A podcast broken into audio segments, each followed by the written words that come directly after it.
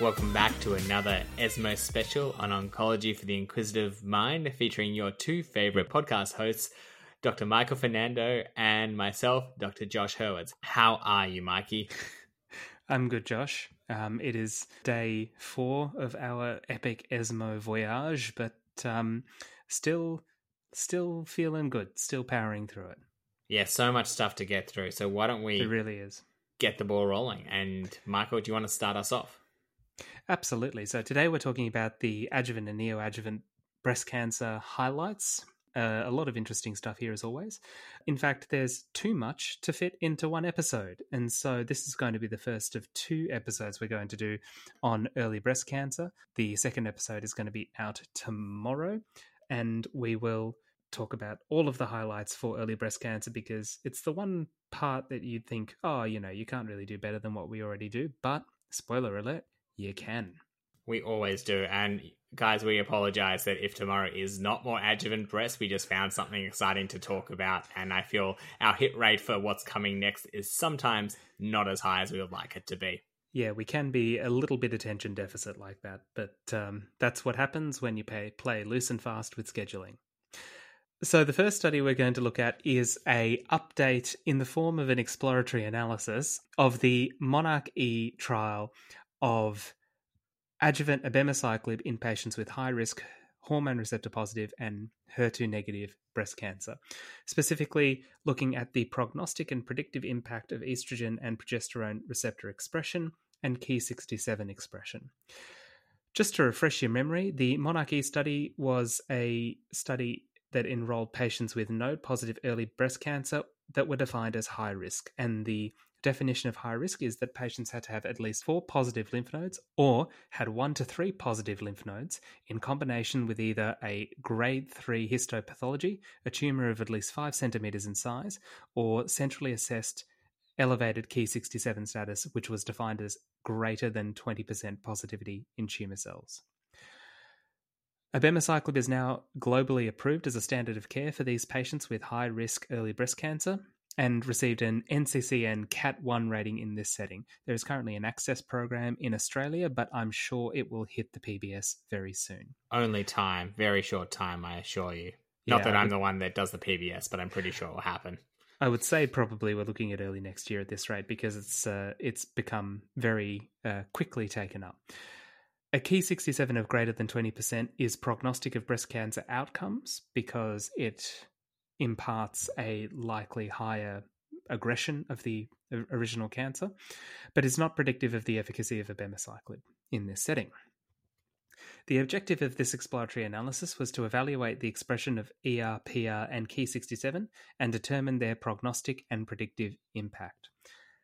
The way they did it is they divided patients in the intention to treat population into two cohorts. The first the majority were high risk based on clinico pathological features. And the second cohort, which only included 9% of the 5,637 original patients, were patients with high risk based on the Ki67 index of greater than or equal to 20%. The expression of ER, PR, and Ki67 were determined by immunohistochemistry analysis of the baseline tumour tissue. The Ki67 was tested centrally in untreated tissue, and the ERPR expression was tested locally when available. The statistical analyses for this study were performed in the overall intention to treat population and in the cohort 1 population uh, using the subpopulation treatment effect pattern plot or STEP analysis of invasive disease free survival across ranges of ERPR and Ki67 expression. So we'll break these down one by one, but I think it's pretty quick because, spoiler alert, the benefit of abemaciclib is pretty consistent across all expressions. So starting off with Ki67, the step analysis basically looked at patients who had Ki67s of 1% to greater than 80%. And the hazard ratio across all of those subgroups was pretty flat hovering around the 0.6. So the median Ki67 does not appear to predict the benefit of adjuvant abemaciclib. Regardless of your Ki67 expression, you're going to have a fairly consistent benefit of adjuvant abemaciclib. Remember, all of these patients have, by definition, high risk disease. So it's not like we're suddenly saying, oh, Ki67 with 3% is lower risk. These are all patients with a high risk of recurrence. We have similar stories with ER and PR expression where the hazard ratio remains pretty stable, uh, which is interesting, Josh, because ER and PR expressions are always sort of warning signs for patients with bad biology, if particularly if if you've got someone who's hormone receptor positive, basically on a technicality with like 10, 20% expression. Look, yeah, it's uh, it's complex and also can be a little bit scary because people like to know what this means. And although we can say it confers a worse prognosis, you can't 100% say because there's always people that have high ER expression that will recur and people who have triple negative breast cancer and they'll never recur. And it's just a very difficult, uh, you know, landscape. Exactly. You are dealing with probabilities here rather than certainties. But what I do like about this is that it is giving, as you, as you sort of said there, Josh, it's giving clinicians both tools to look at in terms of ERPR and Ki67 expression, but also giving them confidence that if you have high risk by the definition of the original monarchE study, you are going to benefit or you are likely to benefit from abemaciclib, regardless of the Ki67 expression or the ERPR expression. It is worth noting, though, that uh, a couple of confidence intervals do cross the line of equivalence at one. Uh, patients with lower ER expression, really anything below 92%, the confidence interval does cross one. But again, you can't really um, say much more than, oh, it's a thing that happens. And also, patients with a very low PR expression of 5% or less, or higher PR expression of around 70% or greater, the hazard ratio does cross that uh, line of equivalence of one. This is more just sort of a curiosity than anything else. Would it change your desire to give a high risk breast cancer patient a abemaciclib? I really don't think it would. The only real thing to take away is is something that I guess at some level we already knew, which is that the expression of PR, that's the progesterone receptor, appears to be prognostic. So not uh, predictive of the benefit of, of abemaciclib, but prognostic. So tumors that are PR negative have a worse prognosis, but the benefit is maintained despite this. So for ER-PR positive tumors, the invasive disease-free survival of 48 months was 86.7% versus 81.5% with a hazard ratio of 0.7. And that was statistically significant. And then you take the patients who are ER positive but PR negative, the 48 month IDFS rate was 80% versus 68%, with a hazard ratio of 0.58, which again was statistically significant. So if we're looking at numbers, if you have a high risk tumor, you're more likely to benefit from a abemaciclib, or the magnitude may be better. So it's it's again a little bit of icing on the cake for what we already knew, I guess. To conclude with this study, using the step analysis evaluating the IDFS hazard ratios up to 54 months of the which was the median follow-up in the original study. Adjuvant abemaciclib plus endocrine therapy demonstrated consistent treatment benefit regardless of the level of ER, PR, or Ki67 expression. This supports adjuvant abemaciclib in patients with hormone receptor positive HER2 negative high risk early breast cancer and is a feather in the cap of abemaciclib really because I think it's going to become very commonly used. As we said, it's not on the Australian Pharmaceutical Benefit Scheme just yet, but it will be there soon. It's coming to a PBS store near you. A P- coming, yes, coming to a blockbuster video near you. That's it. Josh, why don't you take our next study, which is about tumor infiltrating lymphocytes? I would love to. And Michael, I think we can probably agree that this episode is very heavy on the science. So if you're lost, we'll be saying we'll be making sure that those links are in the description. They're very much worth a read, and make sure you rate and subscribe and leave us a lovely review about how much we yak. Uh, so moving, yes, because we know that you all come here to listen to us yak and not for any science or education.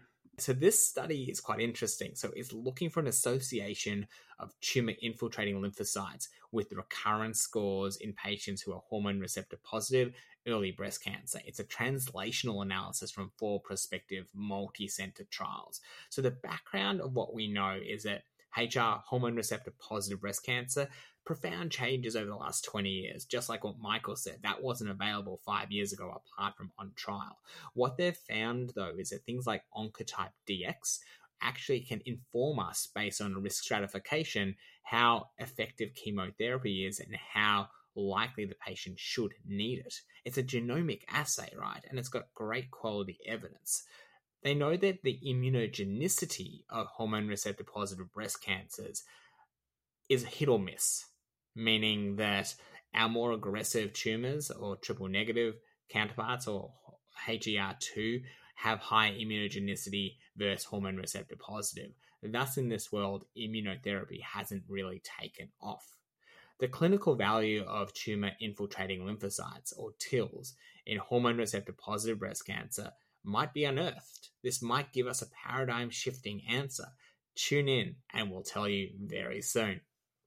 Before I start, what are tumor infiltrating lymphocytes? Michael, I do this every time we mention it, but we'll all eventually remember it. So it's yeah, consist- but please tell us again because I Okay. always forget. Great, so do I, so I don't feel so bad. It consists of all lymphocytic cell populations that have invaded the tumor tissue. TILs have been described in a number of solid tumors, including breast cancer, and are an emerging and important biomarker in predicting efficacy and outcomes of treatment, probably immunotherapy. The aim of this is to look at the correlation between recurrence scores based on that Oncotype DX test I spoke to you about and tumor infiltrating lymphocytes. This has not been investigated. This is groundbreaking. And by having a deeper understanding, potentially will help guide future trials and future treatment therapies. So they enrolled patients from four different prospective trials across Italy, 15 centers. I'm sure all of the locations were just gorgeous. The methods were that Oncotype DX based RS was considered as both a continuous and as a categorical value. So I think that was at a baseline. And they considered low to be 0 to 10, intermediate to be 11 to 25, and a high to be 26 to 100. For those who haven't seen one of these Oncotype DX scores, they kind of break it down and it helps guide a clinician on how they should treat their hormone receptor positive breast cancer patients. They had TILs, I'm going to abbreviate it as TILs, to have low being 0 to 10, intermediate 11 to 59, and high 60 or more. Results so 811 patients were initially included. Available recurrence scores were seen in 810, and TIL levels were found in 455 patients. So matched evaluations between these two were about 450. So majority of the cohort were pre- postmenopausal, T1 node negative disease, and there were a number of grade 2 luminal B tumors, which are very much the more aggressive type luminal B. And the recurrence score median across this cohort was 16, and the median TILs was about 5%. But this is the average. This isn't the analysis that we're looking at. Uh, when we took a look at the results for the second section, these were also statistically significant, and they found a weakly positive linear correlation between tumor infiltrating lymphocytes and recurrence scores, which was statistically significant. The cases of intermediate to high TILs with enriched high recurrence scores had a p-value of 0.006 looking at that co- small cohort. So 26% of patients who had a high genomic risk also had greater than 10% TILs where only 13% of high TILs were associated with a low recurrence score meaning that you're likely to see a higher TILs with higher recurrence score. When you look at the subgroups as expected luminal B patients were at higher risk of being of having a higher recurrence scores, which is almost the more aggressive the tumor, right? In the whole cohort with high genomic risk, both luminal A and luminal B were found to have an enrichment of higher TILs greater than 10%. But the summary of that, and it's a little confusing, but my understanding is that if you've got a more aggressive tumor and you've got a very high recurrence score, you're likely to have a high tumor infiltrating lymphocytes. Whereas if you have a low recurrence score, you're less likely to have that association. This isn't a correlation, this isn't a causation. I think there's an association. But what they found is that the immunogenomic model allows for identification of a subgroup of patients simultaneously exhibiting traits of marked biological aggressiveness parallel to features of immune activation.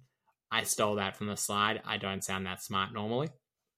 And the evidence suggests that immunotherapy efficacy may be enhanced in certain subgroups, and selection is key here. So, if you can find that subgroup, you're likely to find a cohort of patients that will probably be res- responsive to immunotherapy. And this is an exciting and potential additive treatment to hormone the hormone receptor space. I think that was my summary, Michael. Did you have any questions for me? Nothing at all. That was, that was a little it's, brief. I'm sorry. It's it's still fairly confusing, I guess. It'll become less confusing when this is actually something that we start to use in common practice and we can see and have actual experience with how TILs can affect the trajectory of a treatment. Oh, exactly. And we don't know yet. And there's no kind of treatment that's being correlated with this, but it's future from a research perspective. It's exciting. Very exciting.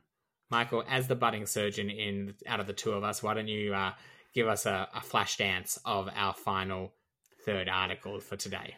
Not sure that a flash dance will work in a purely aud- auditory medium, Josh.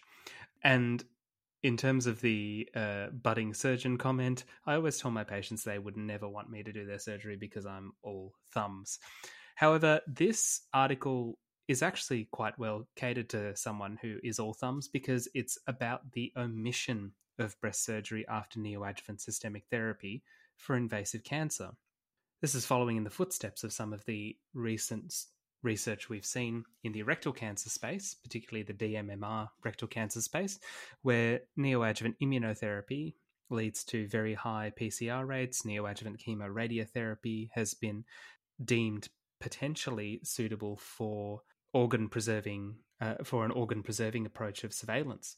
And so the authors here have attempted to take these applications of less surgery is better, which is quite frankly true, and apply it to breast cancer. So, the background of this is that we know that there are exceptional responders to neoadjuvant systemic treatment for breast cancer, especially those with HER2 positive and triple negative breast cancer, where neoadjuvant therapy is very much a standard of care. The question here is how can you identify these exceptional responders and do we have confidence that surgery may not be necessary? Could we stratify the and identify these patients based on image guided vacuum assisted core biopsy after chemotherapy, which is utilizing a technique pioneered at MD Anderson and other centers with a stringent selection criteria, which is able to reduce the false negative rate for PCR to less than 5%. So you're minimizing the risk of missing patients and offering them the possibility of no surgery, which a lot of patients do feel very apprehensive about.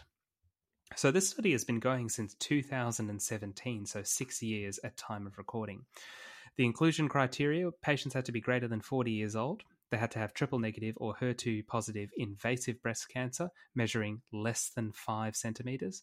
They had to have a nodal status of either N0 or N1, which translates to less than four abnormal axillary lymph nodes on initial ultrasound, with a biopsy if they're suspicious. Patients had to receive any standard uh, neoadjuvant systemic therapy, and they had to have tumor shrinkage from, remember, it was less than five centimeters at baseline. Their tumor had to shrink to less than or equal to two centimeters on the final, what would be pre surgical breast imaging. Exclusion criteria uh, included prior ipsilateral breast cancer, current pregnancy, T4 or T3 disease, clinical progression greater than 20% in the breast, or new evidence of nodal metastases or distant metastases. So, where this is much like rectal cancer, this is a sphere where any indication of high risk, you're not going to mess about. You're going to proceed to surgery. But there are a significant proportion of patients with these very small, very low risk cancers. And if we can avoid surgery, then that's never a bad thing. The presented data was from part one of the trial, which was the feasibility phase in terms of the cohorts, basically the patients who um, had residual disease on their vacuum assisted uh, core biopsy went straight to standard surgery. But for the patients with no residual disease, they had no breast surgery and commenced surveillance. The primary endpoint was ipsilateral breast tumor recurrence free survival at six months, one, two, three, and five years. Those were the time points that they checked. Secondary endpoints were the need for biopsy to investigate suspicious lesions on follow up, quality of life, as well as correlative data on circulating tumour cells and ctDNA. And finally, they are looking at overall survival and disease free survival, which I suspect will come after a very long follow up period. In terms of the patient demographics, 58 patients were assessed and 50 patients were enrolled. 38% did not have a PCR after neoadjuvant therapy and went on to standard of care surgery. 62% of patients had a PCR and then had their surgery omitted. The initial uh, tumour size was a medium of 2.8 centimetres. 82% were clinically node negative, and in terms of the biology breakdown, 58% were HER2 positive and 42% were triple negative. The final median uh, size of these tumours on imaging was 0.9 centimetres, and 34% had a radiological complete response. In terms of the primary objective, which is ipsilateral breast tumor recurrence, at three years, 100% of patients were disease free. And obviously, as a result, 100, 100% of patients were still alive at three years. The median follow up has been 38.4 months, with the longest being 51.8 months. In, in terms of the exploratory analysis of circulating tumor cells, very difficult to say because only two patients were found to be CTC positive at baseline. Two different patients at six months and one further patient at 12 months. All of these patients were different, so no patient had more than one detection. So, in conclusion, it is potentially feasible, potentially viable for patients with a biopsy confirmed pathological complete response after neoadjuvant therapy to avoid surgery. These are fairly low risk cancers, though we are talking HER2 positive and triple negative cancers, so there's always going to be an element of risk. But 100% of them have survived three years, which is fantastic. So, very promising results. There's limited uh, data on circulating tumor cells and ctDNA, and the exploratory analysis of these is ongoing. We're still waiting for additional follow up for this trial and further clinical trials evaluating this approach. But, Josh, maybe a further step in the direction where patients don't need surgery, which would be great. And yeah, that would be crazy turning breast cancer into a surgical free zone where oncology a medical a medically managed condition a medically miraculously managed condition um that didn't yes. work either way join us next time, which is tomorrow for our second breast cancer episode, because there's so much to cover. The next one will be more clinically focused with some updates and some interesting immunotherapy in hormone receptor positive. So stay tuned. This is going to be exciting with a couple of really great researchers, including Sherene Loi, who is a you know favorite down at the Peter Mac in Melbourne. Uh, so look her up. She's uh, got a plethora of research out there. So I'm looking forward to talking to you about those. Yes, very exciting. And we look forward to having an Australian representative at ESMO. So Australian. We'll... Please never do that again. No. We'll see you tomorrow. Bye.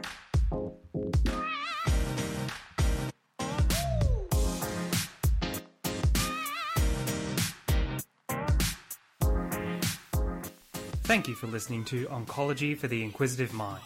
You'll find previous episodes on our website, along with weekly posts, resources, and links to our Twitter and LinkedIn pages. Check it out at inquisitiveonc.com. That's inquisitiveonc.com.